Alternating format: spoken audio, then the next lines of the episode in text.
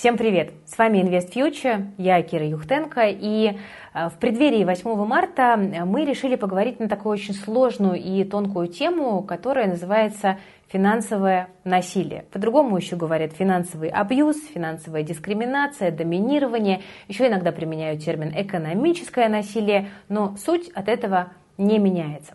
Это явление достаточно э, часто игнорируется, иногда оно даже считается за норму, но это не так. И мы решили в сегодняшнем выпуске эту проблему подсветить и надеюсь, что помочь многим людям не совершить роковых ошибок в своей жизни.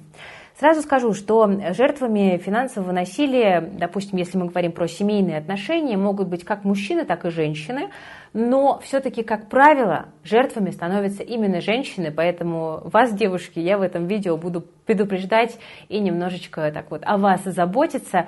Мужчины, я не уверена, что вам нужно смотреть этот ролик, лучше не смотрите, потому что, возможно, вы разозлитесь, но, в общем-то, можете показать это видео своей супруге, сестре, а может быть и дочери, потому что эту тему я, правда, искренне считаю очень и очень важной.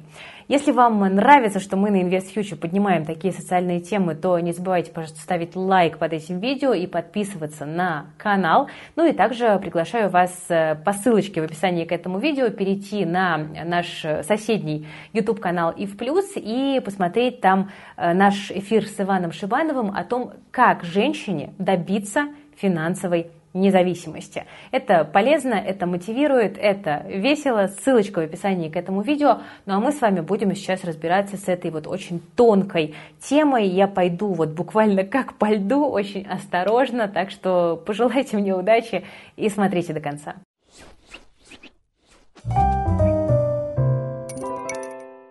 Все наверняка слышали, что бывает насилие психологическое, там, эмоциональное, бывает насилие физическое, да, в частности, домашнее насилие, бывают там другие разнообразные формы. Но вот финансовое насилие, оно как-то совсем не на слуху. Но тем не менее, мне бы очень хотелось к этой проблеме сегодня привлечь ваше внимание. Финансовое насилие еще называют финансовой дискриминацией или финансовым абьюзом. Еще вместо финансовый иногда говорят экономический, экономическое насилие, но смысл от этого не является. Смысл э, этого э, явления э, заключается в том, что один человек начинает контролировать финансы другого человека.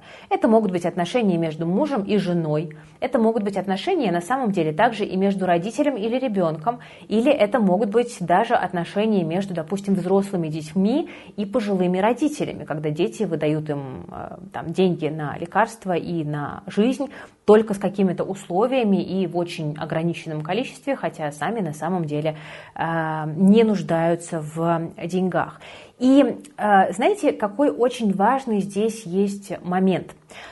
Он заключается в том, что э, именно финансовый контроль, экономический контроль является предпосылкой для возникновения других типов насилия эмоционального, физического и так далее. Потому что именно финансовая устойчивость и финансовая безопасность – это как бы такая базовая ступенька.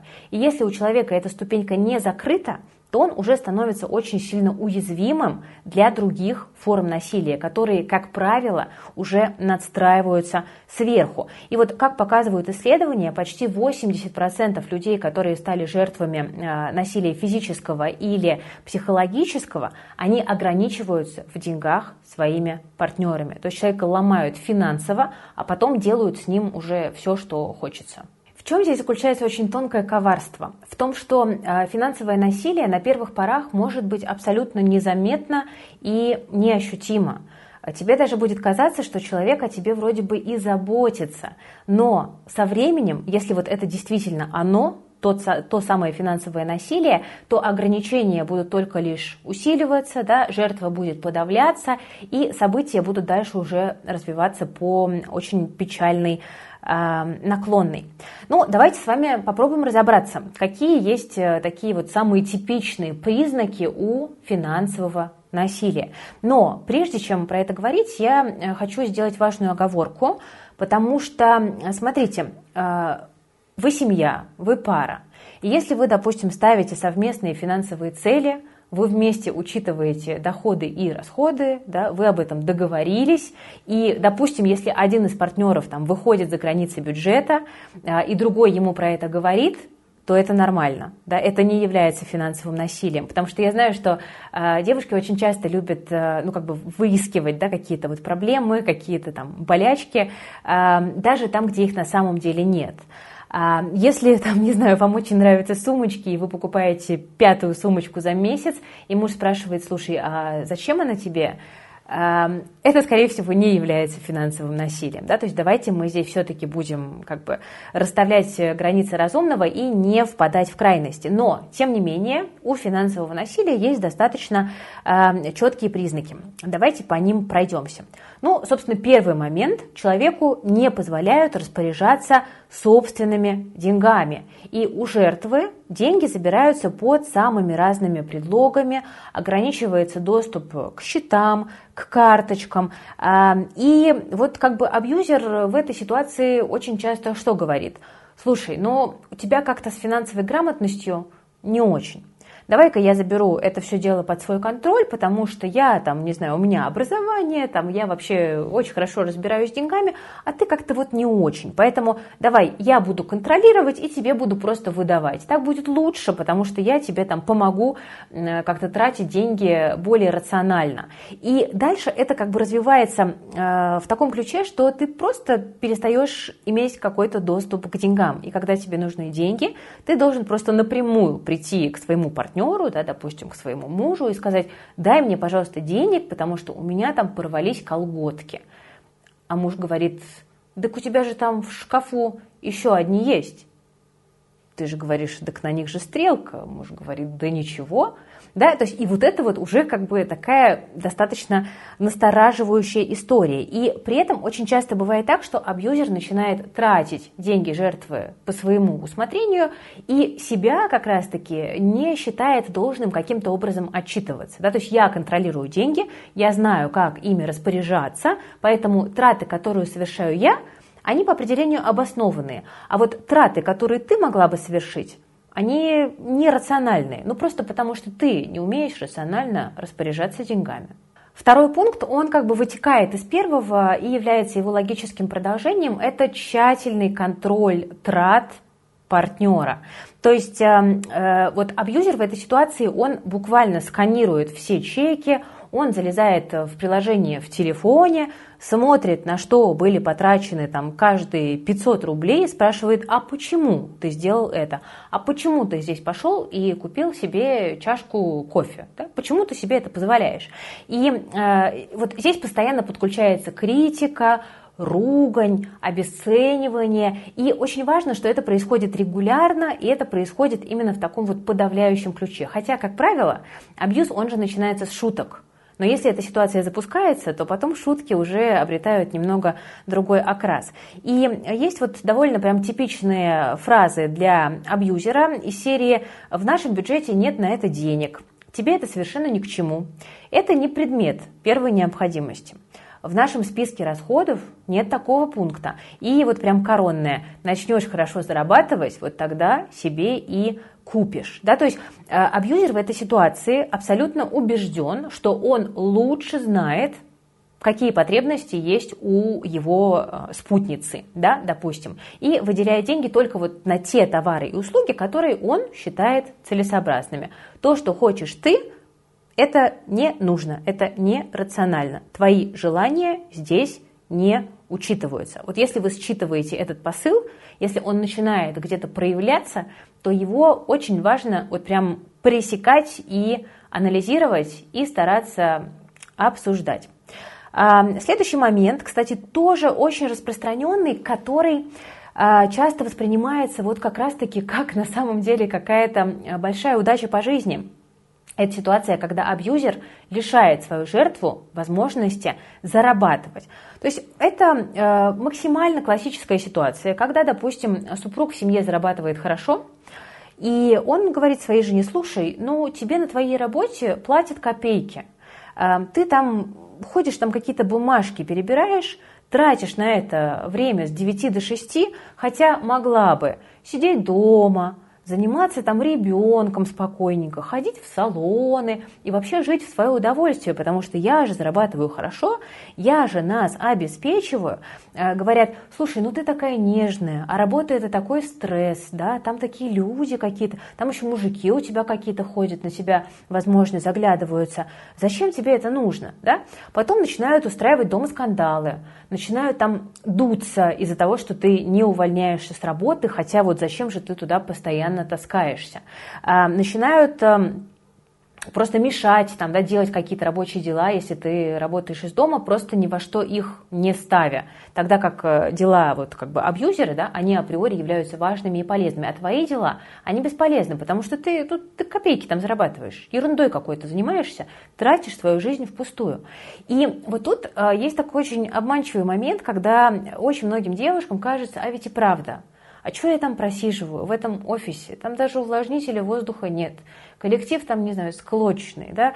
Действительно, сяду-ка я дома, займусь воспитанием ребенка, начну наконец-то ходить, э, прическу себе делать там, да, э, несколько раз в неделю. Такая вот прям благостная жизнь перед тобой рисуется. Но вот это очень опасный момент. Я не говорю, что все такие сценарии приводят к финансовому абьюзу, но такой сценарий это как бы явная предпосылка к тому, чтобы этот абьюз э, мог возникнуть, если рядом с вами оказался человек, который ну, вас, по сути, не уважает и не желает вам добра. Потому что ну, вот ограничение в карьере, да, это такая очень базовая история, которая подрезает крылья и которая в дальнейшем делает тебя максимально зависимым человеком. И вот в чем мне тут видится такая очень э, тонкая и сложная какая-то культурно, культурно-поколенческий вот такой слой, э, в том, что э, очень многие девушки, они воспитываются, ну, фактически на сказках. И в этой сказке есть прекрасный принц, у которого есть деньги, и есть красивая принцесса, которую этот принц просто вот как бы оберегает, да. Девушки в этой парадигме формируются, они в этой парадигме вырастают, и они мечтают такого принца встретить. Да? У них, э, к сожалению, до сих пор очень часто не закладываются собственные амбиции быть финансово независимыми.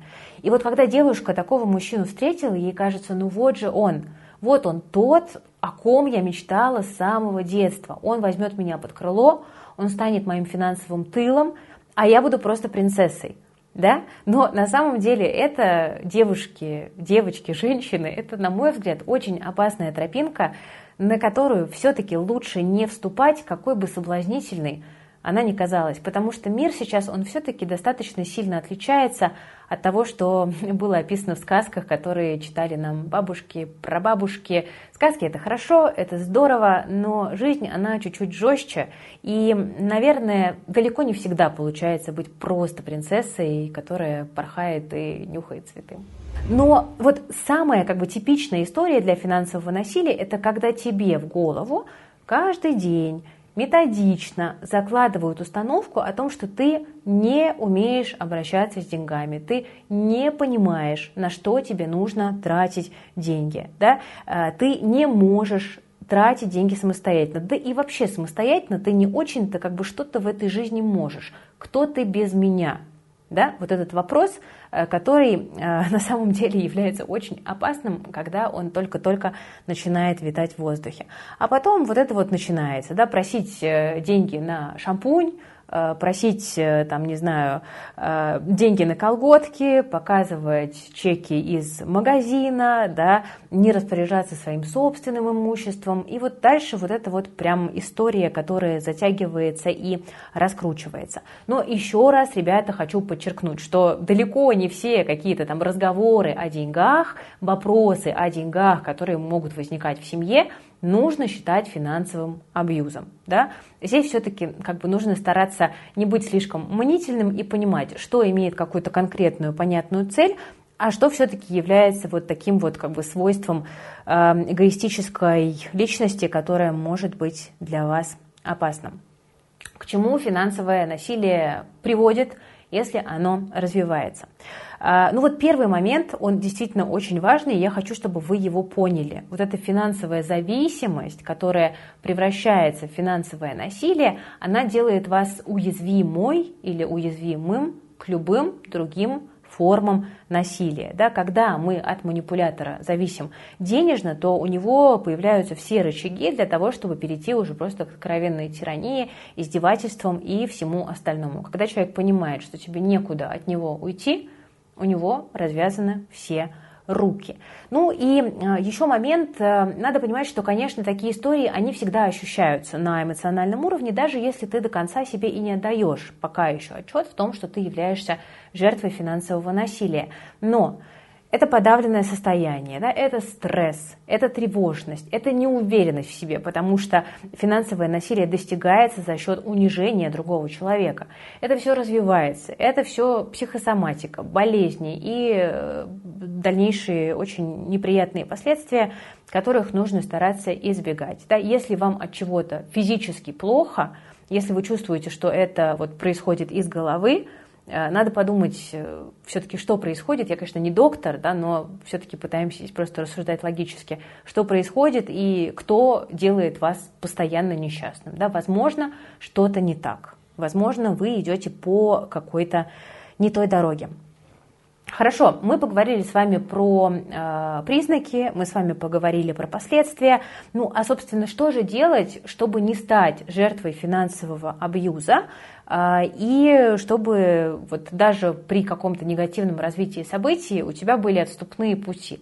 Наверное, я дам, может быть, достаточно какие-то банальные и простые советы, но я просто не могу их не дать. Первый момент – это отказаться от финансовой зависимости от партнера. Да, то есть если у вас есть работа, которая вам нравится, вы не должны ее бросать даже если партнер этого от вас э, требует. Да, вы всегда должны иметь свой собственный заработок, дорогие девушки, и в этом заработке расти, расти профессионально и оставаться востребованным на рынке. Сейчас, слава богу, такие времена, когда женщина э, даже там не молодая, может прекрасно зарабатывать и Конечно, есть до сих пор проблема там, разницы доходов между мужчинами и женщинами, но, ребята, женщина может быть финансово независимой, и больше того, женщина может стать финансово независимой, даже если там в каком-то возрасте она оказалась на нуле, да, и, допустим, если она оказалась жертвой финансового насилия. Все возможно. А, здесь, конечно, очень важно искать людей, на которых вы можете опереться, и это могут быть хорошие подруги, это может быть психолог, это могут быть там родители, да, близкие люди, с которыми вы разговариваете, вы проговариваете то, что с вами происходит, и вы не должны здесь стесняться, потому что вы спасаете себя, вы спасаете своих детей, если они у вас есть. Не нужно стесняться, нужно проговаривать, возможно, проговаривать там с несколькими разными людьми и понять, это у меня какой-то заскок, да, это я ищу проблему там, где ее нет, или это действительно есть проблема, которая ухудшается. И если второе, то, конечно, это срочно э, нужно решать. Да? Не впадать в финансовую зависимость от партнера, если вы в ней оказались, выбирайтесь всеми способами выбирайтесь, цепляйтесь за все возможности, и оно дальше пойдет легче. Есть огромное количество историй да, про женщин, которые в такой ситуации оказались. Они начинали с нуля, с самого пола, они поднялись, они стали роскошными, цветущими, успешными. А вот тот самый э, абьюзер, ну, он по сравнению с этими женщинами, с их фигурами, он уже выглядит просто мелким и смешным. Но просто был момент, когда эти женщины позволили так с собой обращаться. А, конечно же, необходимо создать финансовую подушку безопасности. Это супер необходимо. А, я часто говорю про такое понятие, как финансовая неверность. Да, когда мы там какие-то деньги, допустим, откладываем втихаря от супруги или супруга, но если вы чувствуете такие предпосылки, лучше позаботьтесь об этом заранее. А, есть варианты, которые позволяют, э, допустим, защитить свой капитал от э, развода, если вам это интересно, мы можем тоже эту тему как-нибудь поподробнее с вами раскрыть. Ну, как вариант, э, здесь работают, допустим, а, разные способы страхования жизни, которые при разводе не делятся и остаются вашим личным капиталом. Это может быть такой хорошей защитой вот как раз-таки на случай неблагоприятного развития событий. Очень важно, дорогие дамы, повышать свою юридическую грамотность и быть подкованным, чтобы, когда что-то происходит, э, ну, вы не были вот такой вот растерянной да, мышкой, птичкой, которая говорит, а я ничего не понимаю, что здесь происходит, э, будьте на ногах и контролируйте да, то, что происходит э, с вашей жизнью. Вы должны знать основные нормы права, вы должны знать свои права и обязанности, которые касаются финансовых взаимоотношений, потому что по-другому этот узел вам будет не развязать. Ну и, собственно, инвестируйте. Инвестируйте, изучайте там разные финансовые инструменты, используйте их и помните, что не обязательно быть там даже каким-то крупным инвестором, но у вас там должен быть денежный запас, который приумножается, который подрастает, который обгоняет инфляцию, на который вы можете опираться в случае, если вам нужно принять какое-то решение о том, что вы э, с этим финансовым абьюзером э, расходитесь. Ну и напоследок, э, знаете, что еще хочу сказать, так немножечко позволю себе порассуждать. А, вот в последние годы достаточно громко бумили истории типа Me Too, да, вот, ну, все знают там Харви Вайнштайн и так далее, или истории а, в Америке тоже были популярны, вот равный заработок для обоих полов, да как это называется, equal pay for equal work, на английском это звучит. А, это вот такие истории, которые, знаете, кажутся, наверное, иногда нам с нашей колокольни немножечко гипертрофированными, да, то есть там, ну, можно дискутировать, почему там эти молодые актрисы вступали в отношения с этими взрослыми и не очень физически привлекательными режиссерами, да, возможно, они просто хотели таким образом построить карьеру, и Возможно, возможно, вот в том, что мы сейчас видим, есть некие перекосы. Да, вот как бы маятник вот из одного положения, он качнулся вот в свое крайнее положение с другой стороны. Да, возможно, здесь есть некоторые перекосы. Но фактически эта же история, она тоже про финансовую независимость женщины. Это все как раз-таки растет из денег. А, как женщина может зарабатывать деньги, при этом а, не пользуясь какой-то своей женской привлекательностью. Да? Может ли она зарабатывать столько же, сколько и мужчины? Маятник качнулся, возможно, он сейчас находится на крайней точке, рано или поздно он придет куда-то в центр. Я думаю, а, человечество это много раз уже проходило, там, не буду приводить примеры, потому что это уже сейчас не очень законно, но вы поняли, возможно, о чем я сейчас говорю этот маятник, он приходит все равно в свое равновесное положение, но вот сейчас общество как раз-таки это равновесное положение и ищет. И я считаю, что это очень круто, то, что мы живем как раз-таки в те времена, когда женщина может быть успешной, женщина может быть богатой, женщина может быть независимой без мужчины. Она вступает в отношения с мужчиной только если ей с этим человеком хорошо, только если она испытывает удовольствие от того, что она идет с ним под руку, а не просто потому, что ей нужен человек, который будет ее обеспечивать, потому что она сама не может. И на самом деле сейчас мы живем, как мне кажется, в очень крутой э, как раз период расцвета женщин. Мне это очень нравится и очень близко. Мужчины, вы меня, конечно, простите, вы сейчас будете ругаться, но я от этого свое мнение не изменю. И как раз-таки вот среди, допустим, прогрессивных, образованных женщин эти все вещи, как правило, находят больший отклик, потому что они понимают, как это все работает. Но при этом там вот в той же Америке, да, э, там тоже проводились исследования о том, что, э, допустим, девушки из э, менее образованных, менее обеспеченных слоев населения, они эти тенденции вообще не понимают, потому что для них как раз-таки самой большой удачей в жизни является найти просто богатого спутника жизни, который станет их финансовым тылом, защитой, крылом. Ну, а, собственно, к чему это все может привести, не обязательно приводит, но может привести, мы с вами говорили в начале этого ролика. Можете пересмотреть, если вы, девушки, все еще действуете по этой старой доброй схеме. Друзья, я прошу прощения за то, что видео получилось таким немножко пространным. У меня были вот там парочка заметок в телефоне, а дальше я импровизировала. Но я очень надеюсь, что это видео помогло кому-то осознать проблему, кому-то, я надеюсь, увидеть ее зарождение и предотвратить развитие, потому что предотвратить на самом деле можно. И психологи, кстати, в этом помогают парам сейчас очень даже неплохо. А, ну, а самый идеальный сценарий – это если просто вы посмотрели это видео и вы поняли, что вы этого в своей жизни не хотите допускать отпускать. Это самый здоровый сценарий, по которому я вам э, очень желаю пойти. Спасибо большое за внимание. Смотрите видео на нашем братском YouTube-канале и в плюс, где мы с Ваней Шибановым рассуждаем о том, как женщине стать финансово независимой. Дерзайте, ссылочка есть в описании. Ну и берегите, пожалуйста, себя, своих близких и свои деньги тоже берегите. С вами была Кира Юхтенко и команда проекта Invest Future. Всем пока!